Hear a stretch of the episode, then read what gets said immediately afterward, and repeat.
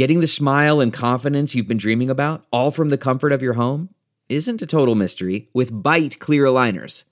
Just don't be surprised if all your friends start asking, what's your secret?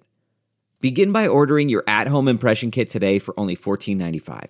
Bite Clear Aligners are doctor-directed and delivered to your door. Treatment costs thousands less than braces, plus they offer flexible financing, accept eligible insurance, and you can pay with your HSA FSA.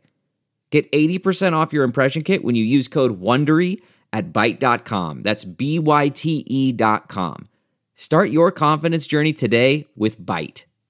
This episode of the Bears Talk Underground is brought to you by the Spotify Green Room.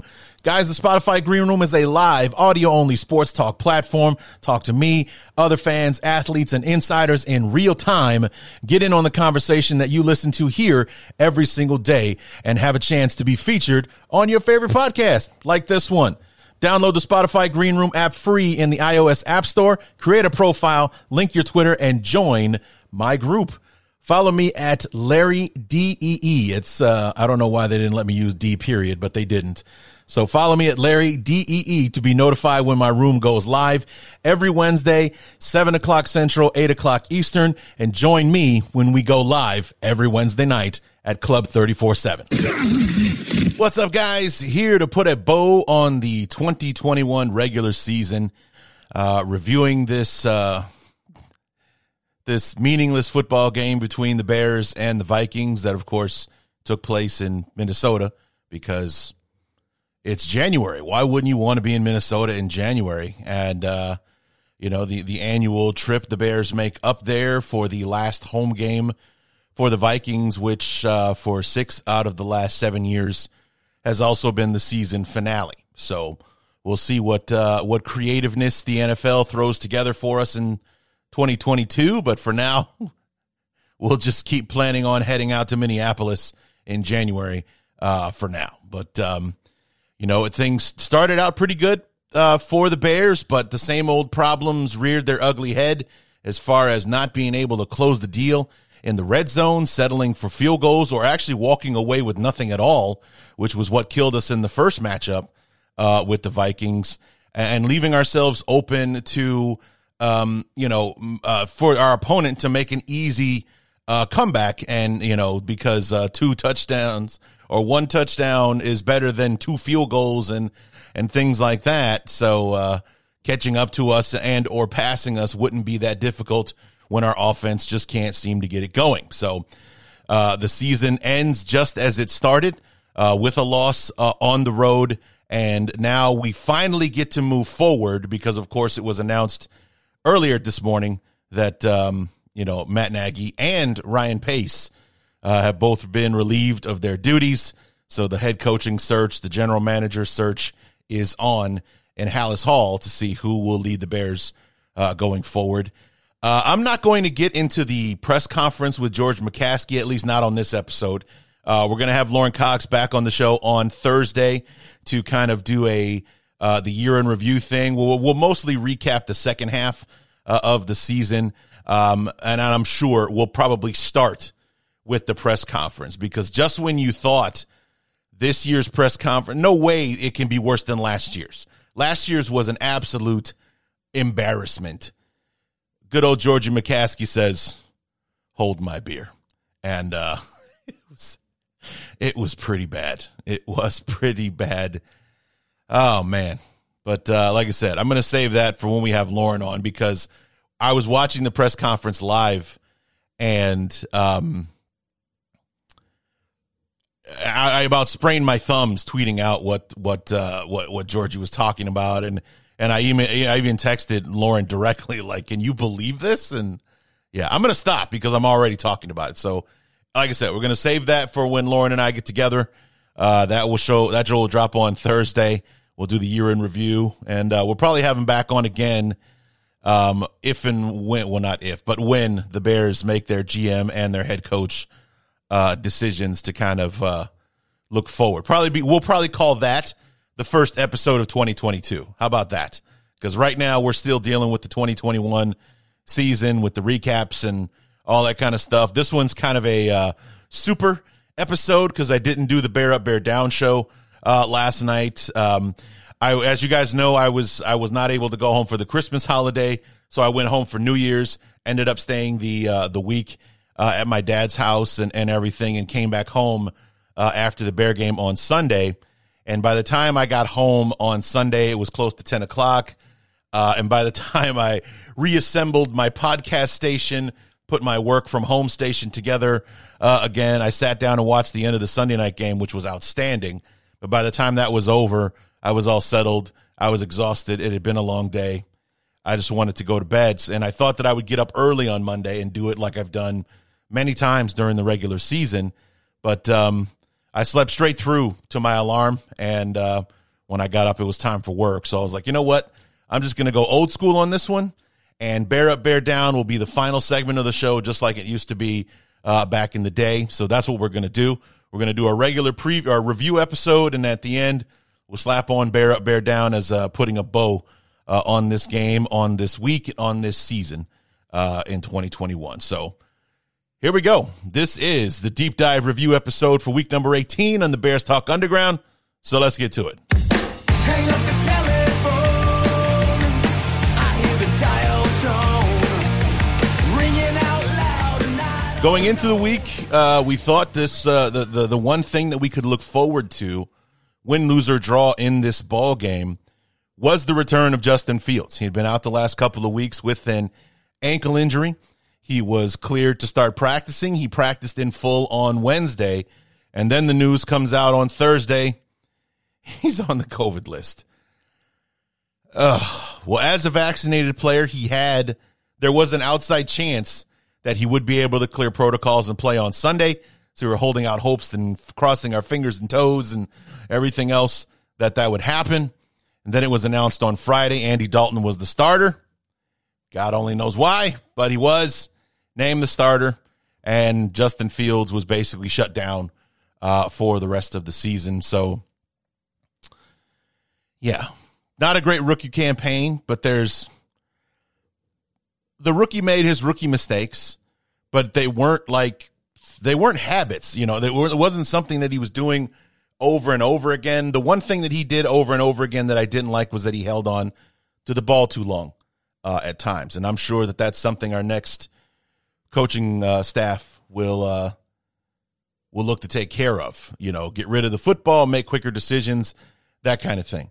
Because he had, an hour to throw the football at Ohio State with that offensive line that he played behind. He could sit there and slowly read through his progressions and find the right receiver and make those deadly accurate throws that we saw from time to time in Chicago. I mean, him and Mitch, it's night and day as far as accuracy goes. And a lot of people started writing off this year for Justin from his very first start against the Browns. You know, 9 sacks, no help, and all that kind of stuff. It was... So, I mean, the evaluation of Justin Fields and his rookie season, the true evaluation of him as an NFL quarterback really won't start until next year when he's under a different coaching staff, when he's away from Matt Nagy, and he's now officially away from Matt Nagy. So now it's just a matter of who they bring in. There's no distance too far for the perfect trip. Hi, checking in for... Or the perfect table. Hey, where are you? Coming! And when you get access to Resi Priority Notify with your Amex Platinum card. Hey, this looks amazing. I'm so glad you made it. And travel benefits at fine hotels and resorts booked through Amex Travel. It's worth the trip. That's the powerful backing of American Express. Terms apply. Learn more at americanexpress.com/withAmex. I want to tell you a story. It's a story about a scandal, broken relationships, gossip, rumors, money, corporate rivalry, and a broom. A performance-enhancing broom. My name is John Cullen. I'm a comedian, podcaster, and for 20 years, I was a semi-professional curler. And I want to tell you the story about how a single broom almost imploded the 500-year-old sport of curling. We felt like we were bringing a knife to a gunfight. It's the story of a superstar and his fall from grace. I was being dragged through the mud. It's the story of two brother entrepreneurs with a dream. I said, that's great news. It's a story of intrigue. I still don't understand why we want to keep his name secret. The full story has never been told, so I'm going to tell it. Broomgate, how a broom almost killed curling. It was a year I'd like to forget. To listen to Broomgate, search for Broomgate in your favorite podcast app. That's all one word, Broomgate. To go forward with Justin Fields and find out how we develop and make him into the superstar that we drafted him to be. So I look forward to that. There have been, yesterday the during the press conference, it was announced that the Bears had requested to talk to Leslie Frazier, a former 85 Bear, also a former head coach. He coached the Vikings for a few years. He's been an outstanding defensive coordinator for Buffalo the last few years. And then, other names have been rumored and whatnot. Nathaniel Hackett, the OC for the Packers, Todd Bowles, Byron Leftwich, and so on and so forth. The only name I've heard of for GM right now is Chris Ballard's right-hand man in Indianapolis. Morocco Brown is the only person I've heard talked about so far. So we'll see what this next regime looks like. But thanks to COVID, Justin Fields did not play on Sunday. So there wasn't a whole lot to look forward to going into it because it was going to be Andy Dalton. And again, nothing against Andy Dalton, just upset that it's not Justin Fields.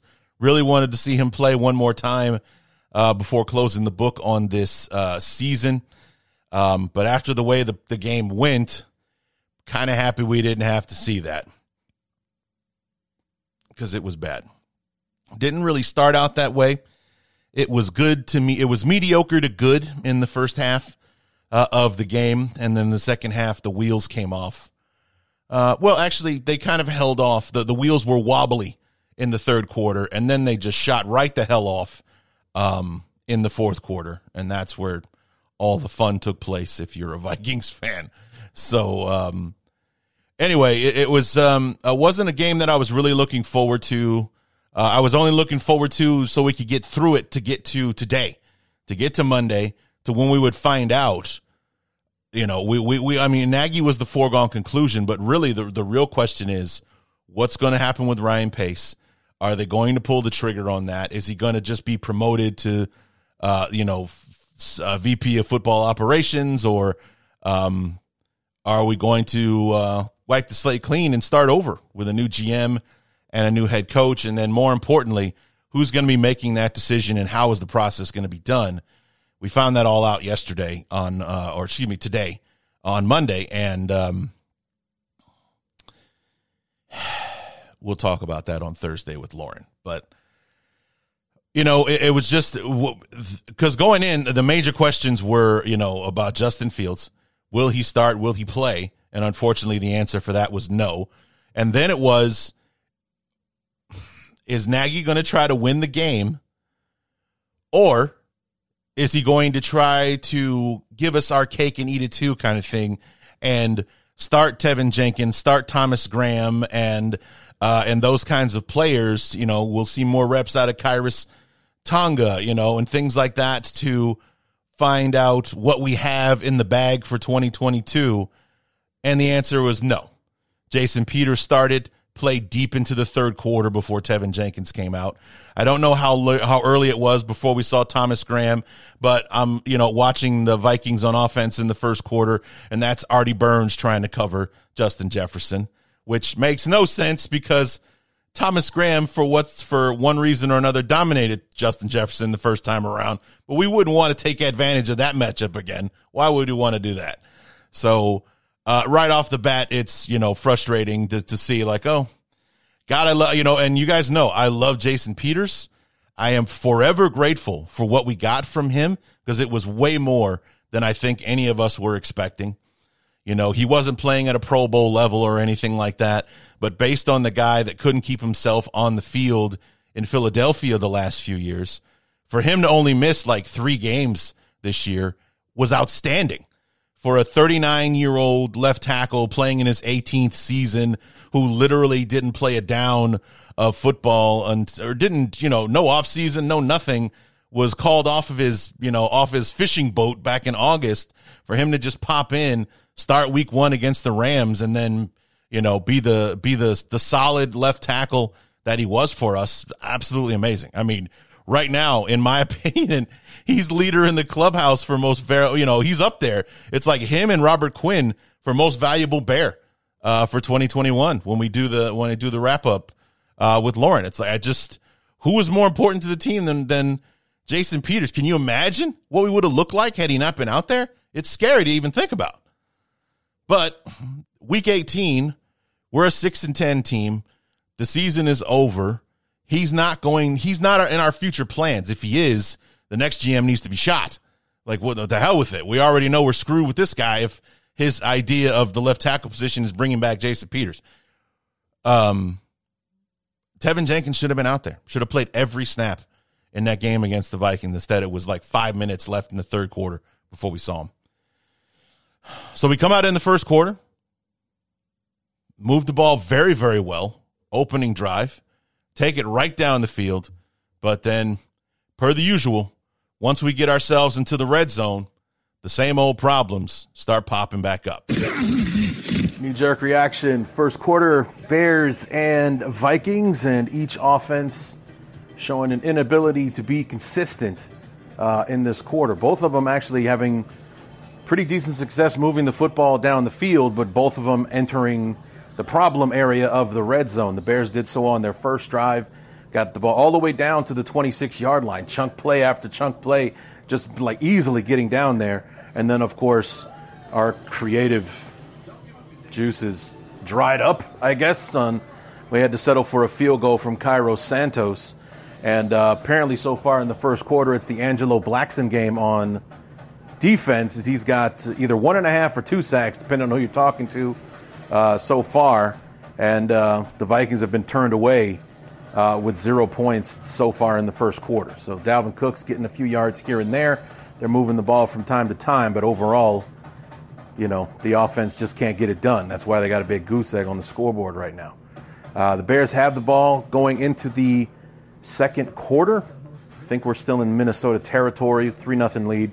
See where we go from here. So not the most eventful of first quarters, but both teams able to fairly easily move the ball down the field, but running into issues in the red zone is pretty much the theme of the year for the Bears. You know, from 20 to 20, not bad, but getting into the red zone all of a sudden, you know, like I said in the knee-jerk reaction, our creative juices dried up, you know, just the play calling, just not very good. We have too many, you know, receivers in the same area, so it's all congested, so nobody can get open.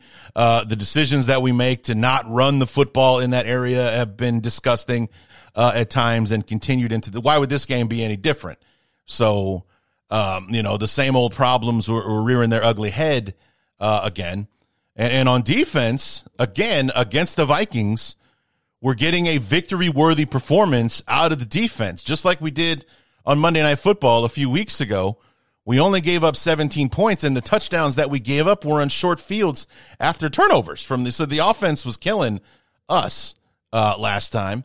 And, you know, like I said, Angelo Blackson, who, you know, is like, I know I made fun of his signing because I'd never heard of him before. That was our big signing on free agent day number 1 during the offseason. I was like, who the hell is Angelo Blackson? He's been a hell of a player for us this year and had a really strong finish to the season. Looked really good last week against the Giants, and you know, had a sack or a sack and a half. Here, let me pull up the stats real quick to see what he officially ended up with. Angelo Blackson, just the 1. So I guess they didn't give him, or maybe they gave him 2 halves of a sack because they only officially have him down for 1 sack. So go figure. So I guess maybe they gave him 2 halves of a sack on the 2 that he got. But that happened to Robert Quinn as well. Robert Quinn had probably one of the most amazing sacks. You know, it was to cap off the year. Robert, and it happened quite a few times. If it was Darrisaw that he was playing against, I never really bothered to look. The rookie left tackle for the Vikings, I believe that's who he was up against this week. Basically what he would do anytime that Robert Quinn would do that unbelievable body bend that he does to get around tackles, Darrisaw would just fall on top of him. That happened over and over again that he literally beat the rookie and the rookie would just lay down on top of him if he ever got the edge to go back around him. Well, he did it one time, I believe it was in the third quarter or the fourth quarter, where he tries to do the landing on top of thing with Quinn, and on this particular one, the pocket was collapsing around Cousins to the point where he basically backed his way into Robert Quinn, who just wrapped up his legs. And they ended up giving, I think, half a sack to Bilal Nichols on that one, because Quinn had the bottom half, Bilal Nichols took out the top half, and that's how your sack took place. And they only ended up giving Robert Quinn a half a sack. So he finishes with 18 and a half instead of giving him 19, giving him the whole sack, which would have given him 19. So, but it was funny watching him going up against, I believe it was Darrisaw that started at left tackle for the Vikings. Whenever he did that bend to get underneath him, he would just fall on top of him. I watched it happen at least half a dozen times, including when Quinn finally got the sack later on in the ball game. But, in the first quarter there, the offense, like I said, moving the ball down the field, chunk plays, nice throw to Darnell Mooney, and getting David Montgomery involved in the running game and everything. But we get down to the, inside the 30-yard line, and, it just never works out. It's like, I don't know how we can look like a very efficient top-level offense from the 20 to the 20, but when we get down inside that red zone, all of a sudden everything that we did to get to that point has been thrown out. Are we looking for Darnell Mooney across the middle like we were to get down there? No, we're not doing that. Are we putting Jimmy Graham out there to use his 6'7" frame to win some jump balls in the end zone? No. Are we running the football with David Montgomery? Nope. So what's left at that point? We're going to throw into traffic because somehow our play call has three receivers in the same area, so none of them is open no matter what they do. And then we're going to throw the ball there in that general direction. One of them will come down with it. Right. Okay, sure. So that happened over and over today or Sunday. And, the results are what you would expect them to be. They've been what they've been all season long. We either had to settle for a field goal, or we walked away with nothing. And walking away with nothing actually is so much worse, and it became a much bigger habit of the offense to walk away with nothing, especially in these last few weeks, because, Nagy's in screw-it mode, and he's like, to hell with it. Let's just go for it. Why not? What have I got to lose? What are they going to do, fire me? So yeah, we just kept walking away with little to nothing instead of getting the big prize. But in the second quarter, we settled for another field goal. We were able to finally score in the second quarter. We put one in the end zone. A nice throw from Dalton to Damian Williams, like a well-designed one of those wheel routes out of the backfield. Really good-looking throw. Really good-looking play, actually. He was wide open for the touchdown. And the reason I'm telling you that now is because I was far more concerned with something else in the knee-jerk reaction than I was with the Bears scoring that touchdown. I mean, it was nice that we did, but I had a far more important thing that we've seen. It's just a pattern with this team. We've seen it happen over and over again, and it was a fear that was rearing up as the second quarter came to a close. Knee-jerk reaction, second quarter, Bears and Vikings, and the Bears were able to avoid some bit of a disaster here at the end of the first half. Up before this, the Bears scored a touchdown to take a 14-0 lead. Kicked the field goal earlier to make it 6-0. Scored a touchdown later on, and went for two. Got it. We're up 14-0. Up to that point, the Vikings had two first downs. They had like maybe 22 yards of total offense, and a few plays later, the Vikings ripped off 65 yards of offense, and 3 plays later, they're deep in Chicago territory, threatening to score, and they get the ball back to start the second half. Thankfully, the Vikings realized that they suck, and they went ahead and played terribly and had to settle for a field goal to make it 14-3. But it's just one of those things that you worry about when the offense can't finish drives, has to settle for field goals, is that your lead can be erased so quickly by one big play. And the Vikings we're in good position to do that. Score before the half and then get the ball back to start the second half. It could have been easily 14-14 right at the start of the second half, and then all the defense's good work goes to waste. But thankfully, we're able to avoid that. It's 14-3. Minnesota starts with the ball, and hopefully the Bears can maintain. So, like I said, I was far more concerned with what could happen than what actually did happen in the second quarter, because we've read this chapter of the book before where the offense can't put the ball in the end zone. We're settling for field goals, and the defense is playing well. They're keeping the offense, they're keeping the offense's lead, that tiny, minuscule lead that we have. But like I said, when you're settling for field goals, you have to score twice for every touchdown that they have, and even that's not enough, mathematically anyway. But settling for those two field goals instead of going for touchdowns, instead of having a 21-3 lead at halftime, it was only 14-3. And like I said, we avoided disaster because they looked like they were going to score. And before that drive, like I said, 22 yards of total offense, 2 first downs. The defense was putting in work in the first half. They'd already sacked Cousins a couple of times, maybe 3 times or so, and constantly in his face. It was Monday Night Football all over again. They could not get anything going in the passing game.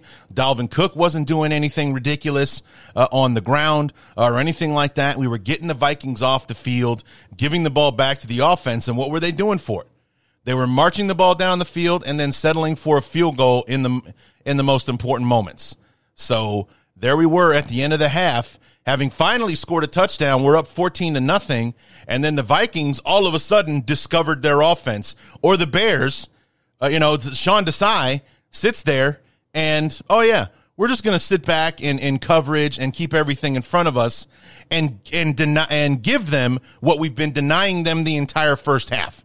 We gave 22 yards in the first quarter and three quarters, and then there right at the very end, all of a sudden we go soft, and the Vikings march the ball right down the field, and we're in danger of making it a 14-7 game.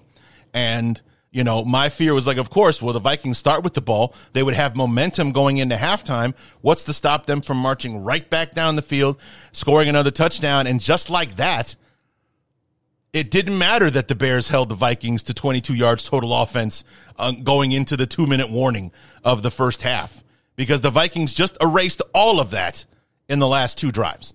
And I was like, that's what's going to happen here. But thankfully, we were able to hold it in, or we were able to maintain and force the field goal attempt to make it 14-3 right at the final gun of the first half. But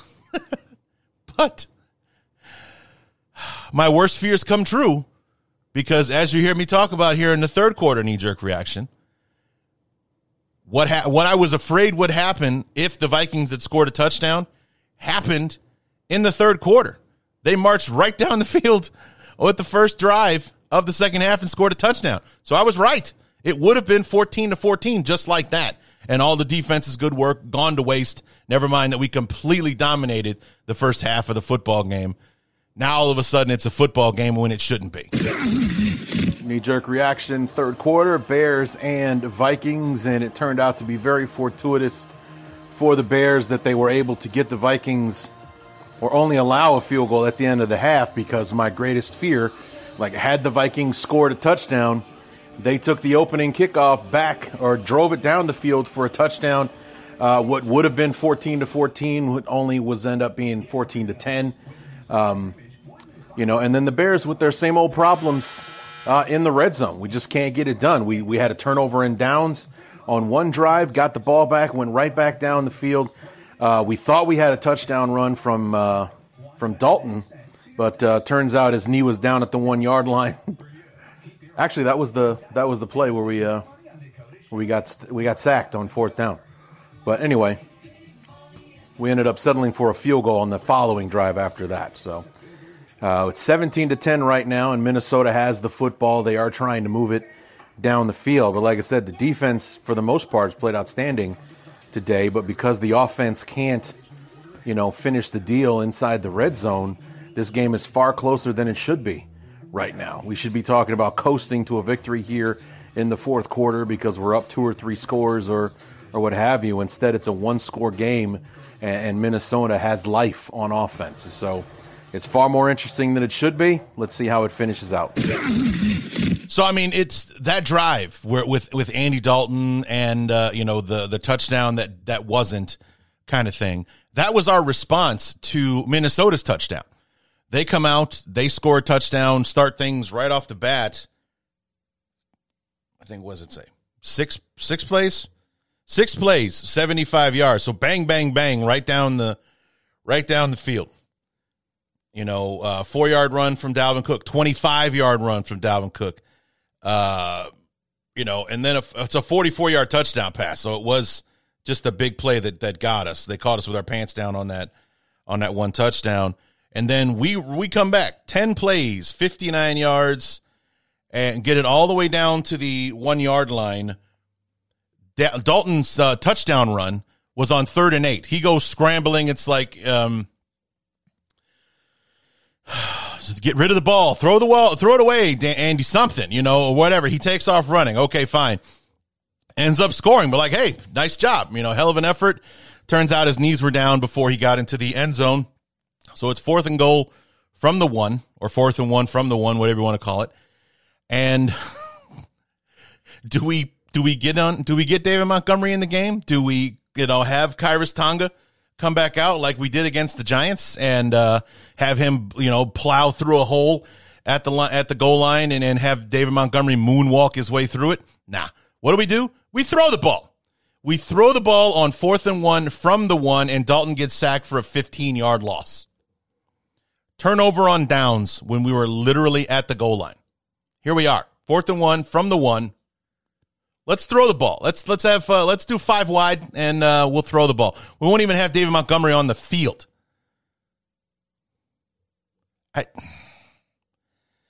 Let's do that. That's the plan. Here we go. This is Matt Nagy going out his way. That's all it was. That is all it was. Matt Nagy going out on his own terms. There is no way that it was anything else. Because you yeah. So it just, yeah.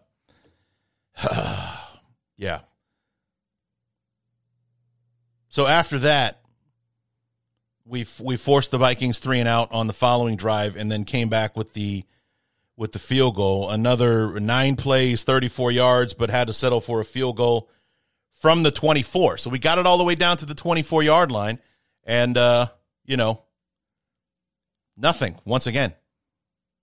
Down to the 24. 3rd and 6, we're trying to throw a pass, incomplete to Mooney, I believe was in the end zone, but still incomplete. Settle for the field goal, and now it's 17-10, and that's where we sat at the end of the third quarter. 17-10, and the opening drive of the fourth quarter for the Vikings. Kirk Cousins to Justin Jefferson. And that one made me want to break my father's television, because Justin Jefferson had been a non-factor in the football game up to that point. Aqib Talib and Gus Johnson kept talking about how, you know, Justin Jefferson, you know, like vowed on Twitter to break Randy Moss's single-season receiving record. But he needed like 130-something yards to do it. And going into the half, I think he had like 9 yards or something like that. He had nothing. And then here at the start of the fourth quarter, Kirk Cousins heaves one up into the end zone. Eddie Jackson on the coverage, I don't know what the hell he was doing, but the moment that he chooses to turn around and look for the ball is when Justin Jefferson backs away and then catches the ball like it was nothing. Eddie Jackson just standing there looking at him when he catches the ball. I don't know what to do with that. I honestly don't. But Eddie Jackson was there. I mean, it's just, even if it ends up being pass interference, you got to do something. But he just stood there. And Justin Jefferson just casually catches the football like it's no big deal. And now it's a tie ball game. So erase everything that we did. You know, we've had 2 other, you know, red zone area trips. One literally at the goal line. We came away with nothing. The next trip, we can make it all the way to the 24, settle for a field goal. So three red zone area trips so far, three field goals or two field goals and a turnover on down.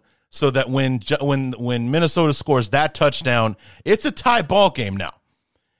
A game that we've dominated this entire time.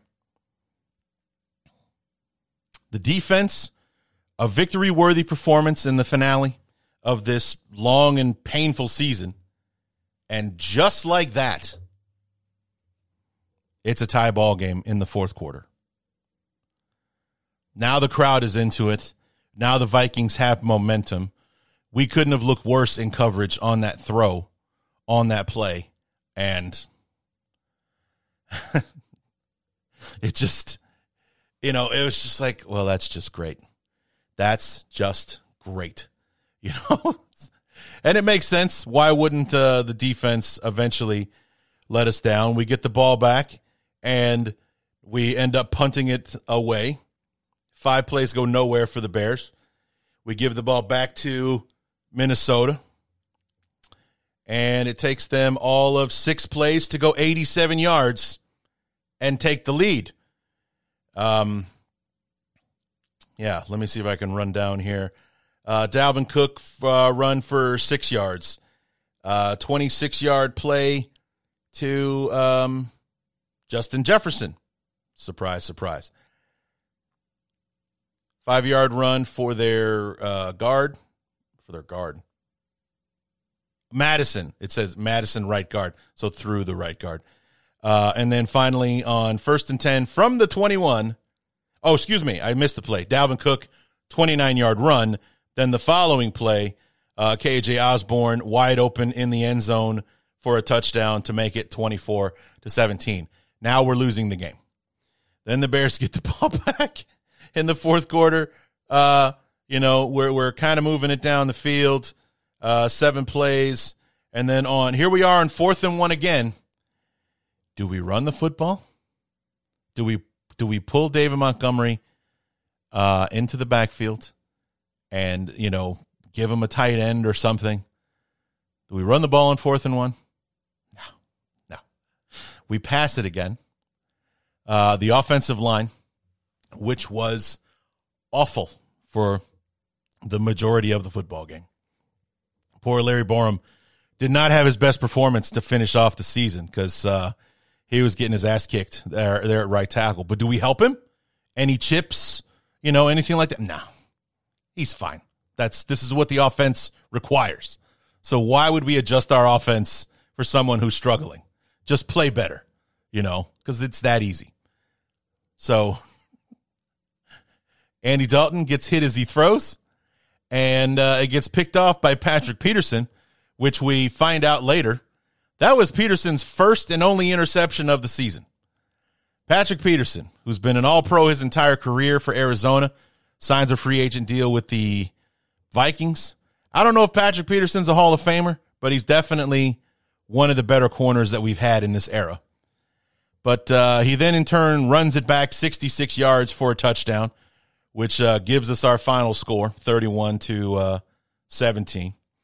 And the effort given from our guys on that return, like, I don't know what happened, okay? Either everyone was standing around not giving a shit, or they didn't realize, or they somehow thought the play was dead, because everyone was literally standing around. Like, Andy Dalton made zero effort to make a tackle on the play. None. Did not move an inch as he watched Patrick Peterson run away with the football. Didn't move. None whatsoever. Just kind of stood there and watched. You know, and like I said, they either didn't care and had just thrown in the towel, to hell with it, you know, kind of thing, or they didn't realize the play was still live for some reason. I mean, it wasn't like one of those things where you didn't realize that he caught the ball, or people thought maybe it was incomplete and he's running it out anyway kind of thing, and the referees are just letting it go. We'll replay it afterward. There was no doubt. Peterson picked off the ball, and He runs it back. No effort, no fight, no nothing from our guys, 66 yards. So it's not like he ran it in from 10 yards out. He had to literally go three quarters of the field to get there, and he did so very easily with nobody chasing him, basically. It was appropriate, you know, from what we've seen from this team this season, for them to go out that way. It was appropriate. And in the final knee-jerk reaction for 2021, you know, we talk about that, talk about how the Vikings come back, and then the end, the last thing that I say in the final knee-jerk reaction of the season, I think sums it up pretty well. Knee-jerk reaction, fourth quarter, Bears and Vikings, and the wheels came off in the fourth quarter. Everything that I was worried about because the Bears couldn't close on those offensive drives, settling for field goals, turnover on downs on 4th and 1 inside the 10, and things like that, came back to bite us in the fourth quarter. You know, we had a 17-10 lead. We lose the ball game 31-17. The Patrick Peterson with the cherry on top to make it 31-17, a pick six on 4th and 1. We had 3 4th and 1 situations. David Montgomery, 0 running attempts. Not one time, even at the 1 yard line, the goal line, where we're throwing the football on 4th and 1 from the 1 when we have David Montgomery on our team. You know, and, you know, last week, Khyiris Tonga, our 7th-round rookie defensive tackle, played the fridge and bowled his way through against the Giants last week. Did we call that play this week? Nah. They would have seen that coming. Why would we do something that they know is coming? So, I mean, it's been a pathetic display from the offense today. And almost fitting that this is how the Nagy era ends, you know, because the game and the season and our offense were typical of the same thing, and that's what plagued us. We couldn't finish, so we got finished. The end. And there you have it. We couldn't finish, so we got finished. It was typical of this football team from pillar to post. We couldn't put the ball in the end zone. We would have to settle for less than we wanted. And then our opponent would go ahead and do what we couldn't do and beat us. We won 6 games this year. Inexplicably, 2 of them were against playoff teams. We beat the Bengals and the Raiders, both of which made the playoffs this year. But those are AFC teams.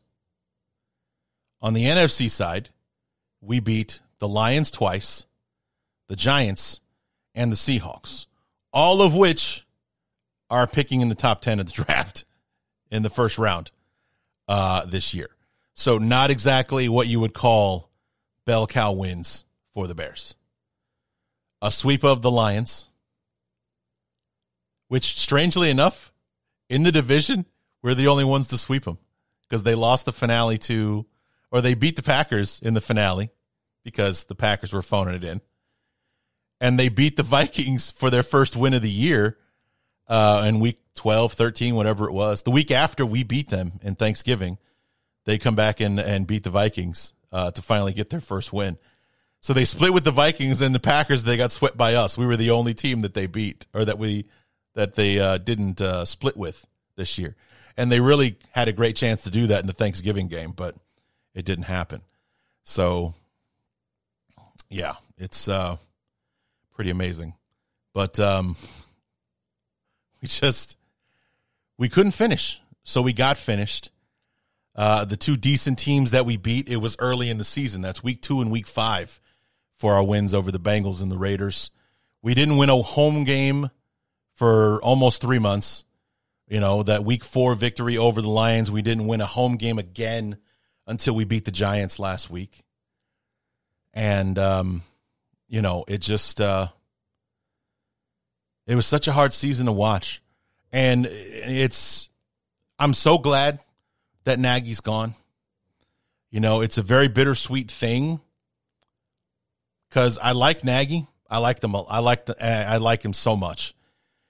I really do think that he was the right guy as far as being the leader of men, because the way that they responded to him in 2018 was the one thing I don't think any of us were anticipating going into it.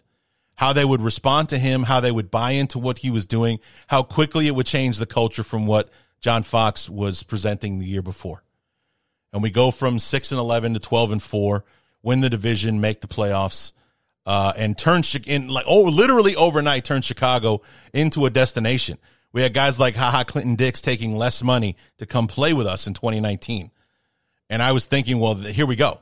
It's become a destination now because, why wouldn't you want to be a part of what's happening in Chicago? And 2019 was an average season at best. 2020 was mediocrity at its finest, and we somehow backed our way into the playoffs there. And then 2021 was even worse. And, got to give Nagy credit where credit's due. The guys played for him right up until the end. I really do think they finally gave up against the Vikings just because the season's over. There's nothing left to fight for. I think that interception return from Patrick Peterson was all the evidence you need there. Just go back and watch that play. How many guys are actually trying to tackle Patrick Peterson, trying to make an effort to tackle him on that play? There weren't many. And you watch Andy Dalton just standing there like a goddamn statue while Patrick Peterson runs that bad throw that he made back for a touchdown. So, but it just, somewhere it was lost.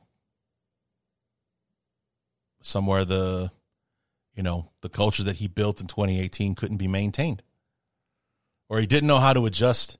And I think this year was kind of indicative of that as well. Matt Nagy never had a plan B. Like, plan A was to be successful in Chicago. Everything went according to plan in year one until the double doink. Well, he just figured there'd be more of that and then some in 2019. So did all of us. I mean, how excited were we all about 2019? Year two in the system, a year two of all these guys playing together, because we had a lot of new guys in the team in 2018. And it worked out so well. They played so well together, and, we're off to the races, 12 wins and everything, 7-1 at home, the whole 9 yards. And then 2019, we're expecting more of the same. And it's just like, Mitch lost his mojo in that Green Bay game, and he never got it back. All of 2019, all of 2020, he just never got it back. He was so confident in 2018, for better or for worse. Even when he missed with some of his throws, his inaccuracies and things like that, he was so confident in 2018. The throw that he made to Robinson to get us in field goal range in the Eagles game, absolutely fantastic. Amazing throw. I was so I was like, that's my quarterback, kind of thing after that football game. It was like, Mitch, he did it, man. He drove us down the field, got us in field goal range. He gave us a shot. 2019, here we come, and it just didn't happen. It didn't happen.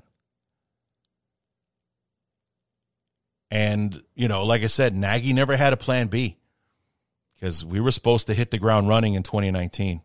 And instead, the ground hit us, and we never really recovered from it. 4-game losing streak in 2019, 6-game losing streak in 2020, 5-game losing streak this year.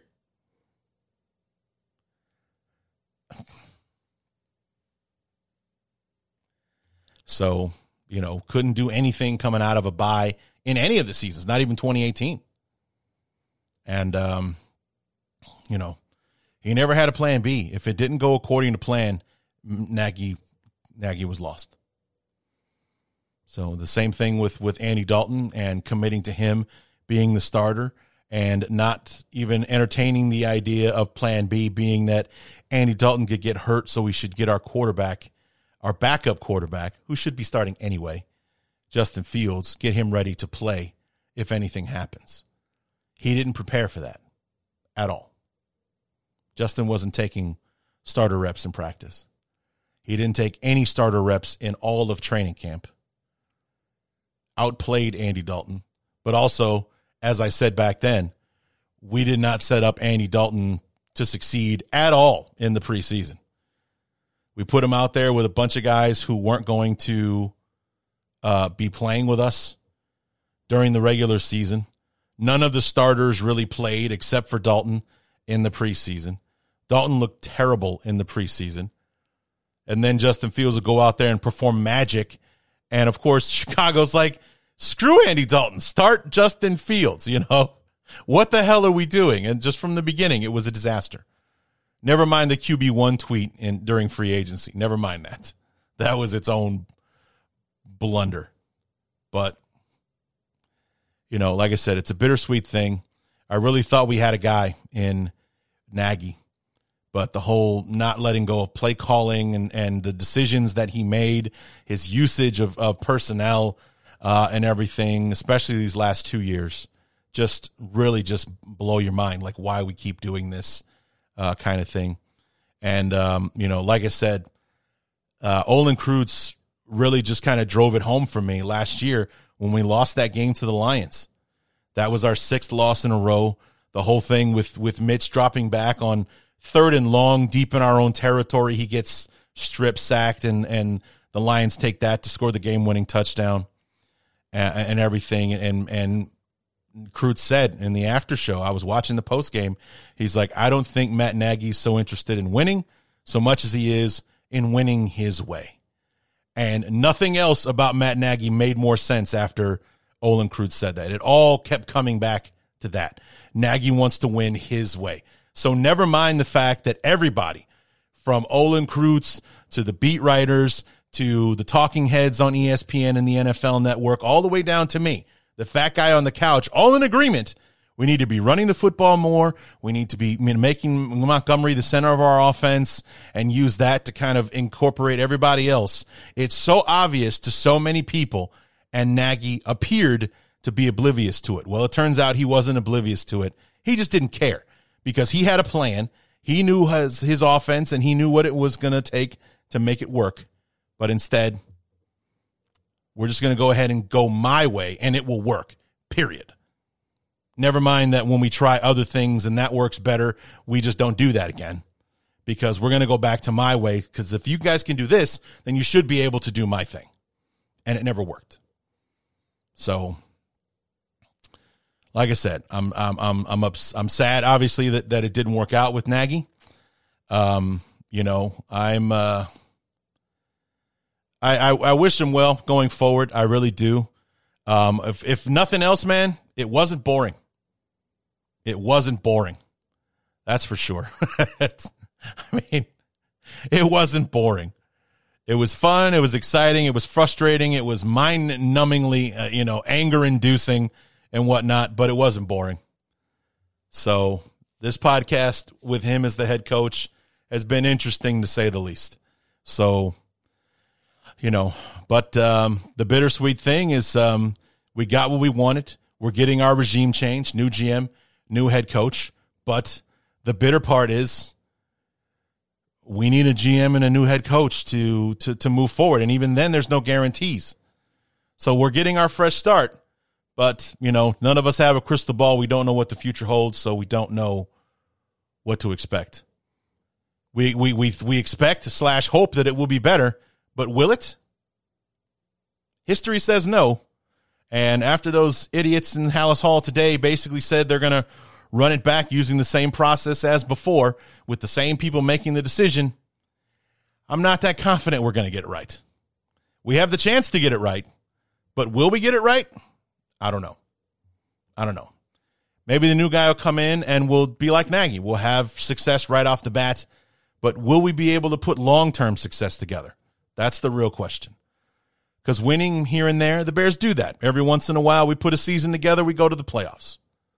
Every once in a while. Not as often as any of us would like, and not like Green Bay or you know, other teams in the league that are constantly in the playoffs every single year.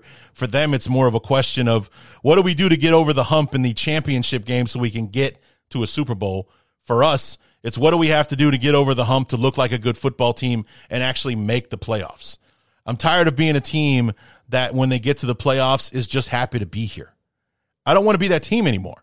I want to be like the Packers. I hate saying that, but I want to be like the Packers where we expect to go to the playoffs. It's a matter of now, what do we do in the postseason this year? You know, do we make it out of the divisional round? Do we make it to the championship round? Do we make it to the Super Bowl? Those are the questions that Green Bay's trying to answer every year when we're trying to figure out how to win enough games just to make the tournament. That's our goal, is to make it to the tournament. Green Bay's talking about Super Bowls. Tampa Bay is talking about Super Bowls. The Rams, talking about Super Bowls. The Bears, we just want to make the postseason. So, yeah, it's a different standard in Chicago. And I want it back to where it was in the 80s with Ditka, when we were the team that was trying to figure out how to get over the hump in the preseason and get back to the Super Bowl, when we were expected to win the division and make the playoffs, and it was a matter of how we do in the playoffs. I want those days back. So we need a coach and a general manager that could get us there. We'll see who they settle on, and then we'll see if hindsight's 2020 and they should have picked, you know, X instead of Z. So anyway, guys, that's going to do it for the review. Let's go ahead and take a quick break, give ear to our sponsors, then we'll come back with everybody's favorite segment, Bear Up, Bear Down. This episode of the Bears Talk Underground is brought to you by the Spotify Green Room. Guys, Spotify Green Room is free, audio-only social media platform for sports fans. Start or join ongoing conversations, watch games together, react to the biggest news, rumors, and games. Talk with other sports fans, insiders, athletes, and executives in real time. Join in on conversations with me at Club 347 and have a chance to be featured on your favorite podcast. I'll be hosting rooms every week. For Wednesday night, 7 p.m. Central, 8 o'clock Eastern. Come through and talk to me live on Club 347. All you need to do is download the Spotify Green Room app in the iOS App Store, create a profile, link your Twitter, and join the group. Follow me at Larry D E E to be notified when my room goes live. And again, every Wednesday night, 7 p.m. Central, 8 o'clock Eastern, you can join me on the Spotify Green Room for Club 347. Come in, let's have a conversation, let's talk Bears, let's talk whatever you want. But in order to do that, you got to download the Spotify Green Room anywhere you get your apps. Bear Up and Bear Down for week number 18 for our beloved Chicago Bears and their loss to the Minnesota Vikings, 31-17, to cap off a 6-11 season, our first 17-game schedule ever. And, yeah, let's just go ahead and dive into it.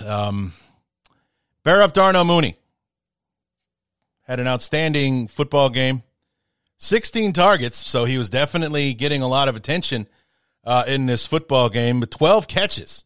So not like that one game he had a while back where he caught 5 passes for 125 yards, but he was targeted 15 times in the game. Didn't have his dropsies problem that he'd been dealing with on and off this year. 12 catches, 126 yards, no touchdowns, obviously. And but, you know, an outstanding game for him. Even Cole Kmet, 4 catches for 48 yards. Looking good. But Bear Down, Allen Robinson. Number one, the after the pick six, on the following drive for the Bears, Dalton threw another interception. And that pass was intended for Allen Robinson, who, like Dalton, after the pick six, just kind of stood there and watched it happen. Didn't really do anything to, you know, make a play on the ball or to make sure that the defender didn't get it. It got picked off. So Bear Down to Robinson for this game, and really just for this season. $17.8 million on the franchise tag. I don't even know if he made 40 catches this year. I don't know if he cracked 400 yards. All I know is that he scored 1 touchdown, and it was on the opening drive week 2 against the Bengals. We haven't gotten shit from Robinson since then. He just, I don't know. And you know, it probably had something to do with chemistry and the whole thing, like it trickling down from Matt Nagy and his terrible decision-making on handling the Justin Fields situation, that he didn't have the chemistry with Fields that he should have had, you know, going into Fields being a starter and everything, or if it's just, you know, the lack of effort and Robinson not getting open. I mean, I'm sure it's a little bit of everything there. But $17.8 million, you're pounding the table saying that you're a 20 plus million a year receiver, and this is the season you put together to go back out into the free agency market. 40-something catches, maybe 400 yards, one touchdown. And it's not like you were injured all season long or anything like that. Yeah, you missed a few games with the ankle injury and or hamstring, something. I believe it was a hamstring with him. Missed a couple of games to COVID. So I think he ended up missing like 6 games or something. But, you know, it's just... And here's what's funny. I'd love to have him back. I'd love to see what he would do in Chicago now that the people that he probably cared about the least are gone in Pace and Nagy. But, you know, he'll probably come crawling back to us after the market realizes the effort that he gave last year. I mean, somebody's going to have to, if he gets any kind of money, it's going to be a potential thing. Like, he has the potential. This is what he's done before. Imagine what he can do now. Kind of thing, motivated, change of scenery. Somebody's going to have to put a positive spin on it, because what you're signing a guy that just got paid, got his $17.8 million, and gave 40 catches for 400 yards and a touchdown. Is this the guy that we want? We're going to give him $18 million a season or whatever? I'd love to have him back if he gets his head straight about what he's worth and what he should be making. He's still a young receiver. I think he's still only like 27, so he's still got some really good years left.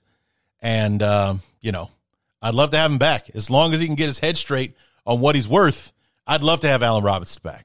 Pace and Nagy are gone. So whoever comes in, clean slate, you know, knows that what we have in Allen Robinson and will use him properly. Because, I mean, if we learned anything about Nagy, he doesn't know how to use anybody.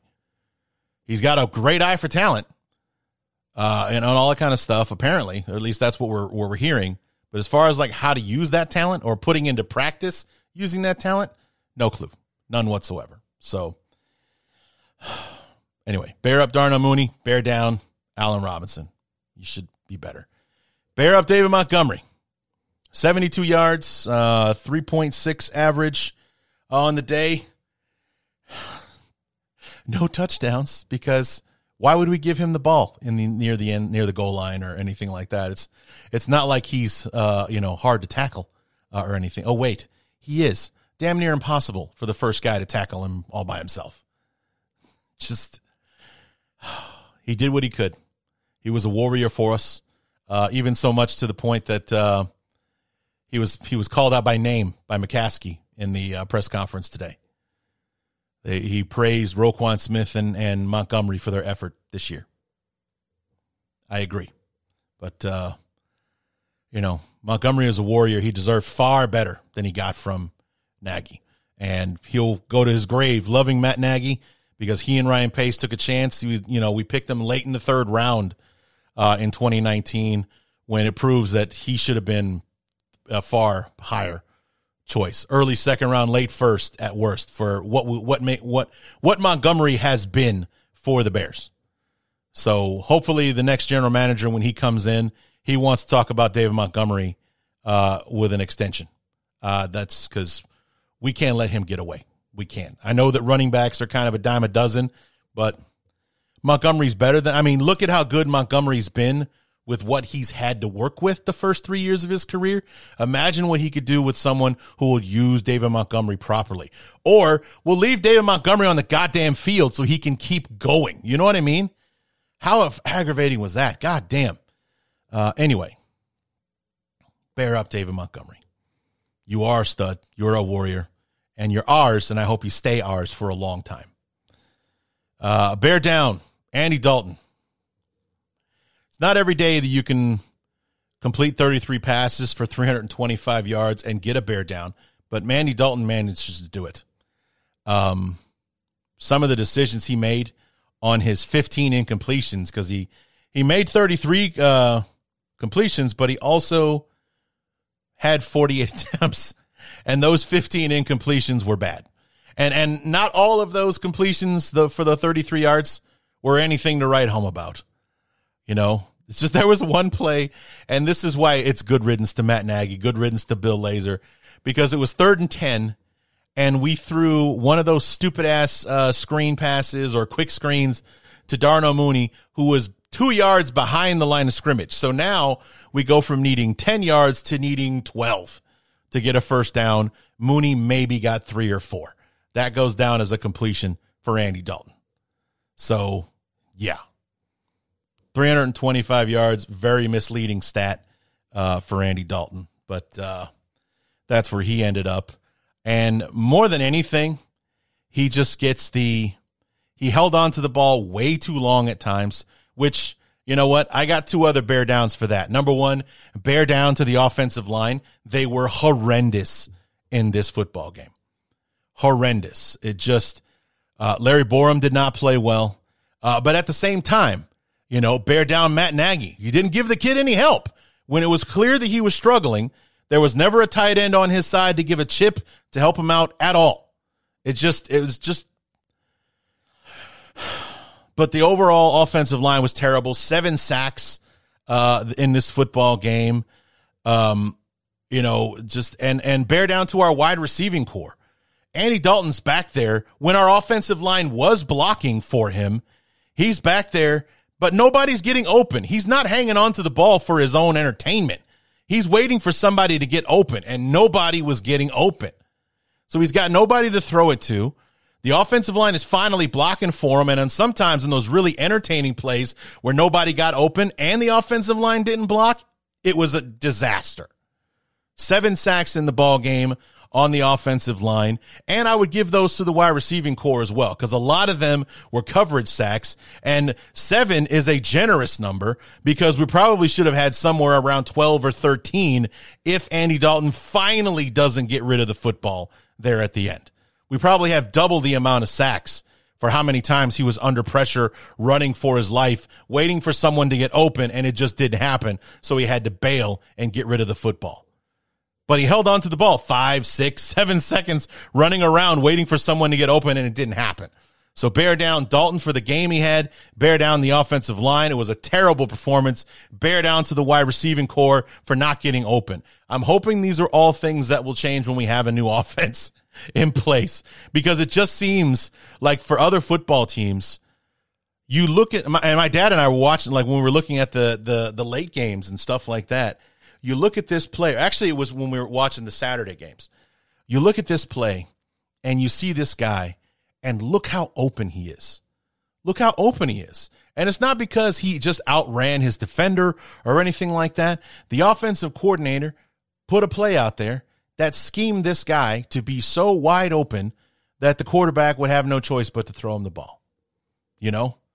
And how many times do you see that happening game in, game out in the NFL? And then the Bears do it, and every catch our wide receivers make, almost all of them anyway, they've been plenty open a lot of times this year, but you know, more times than not, there's somebody right there, or they catch the football, they're tackled immediately because the defender's right behind them, you know, that kind of thing. They're open, but they're NFL open. They're not wide open like they are for other offenses who have, like, how the hell was Travis Kelce that wide open when the Broncos know that Travis Kelce is on the field? Why doesn't he have 4 guys draped all over him?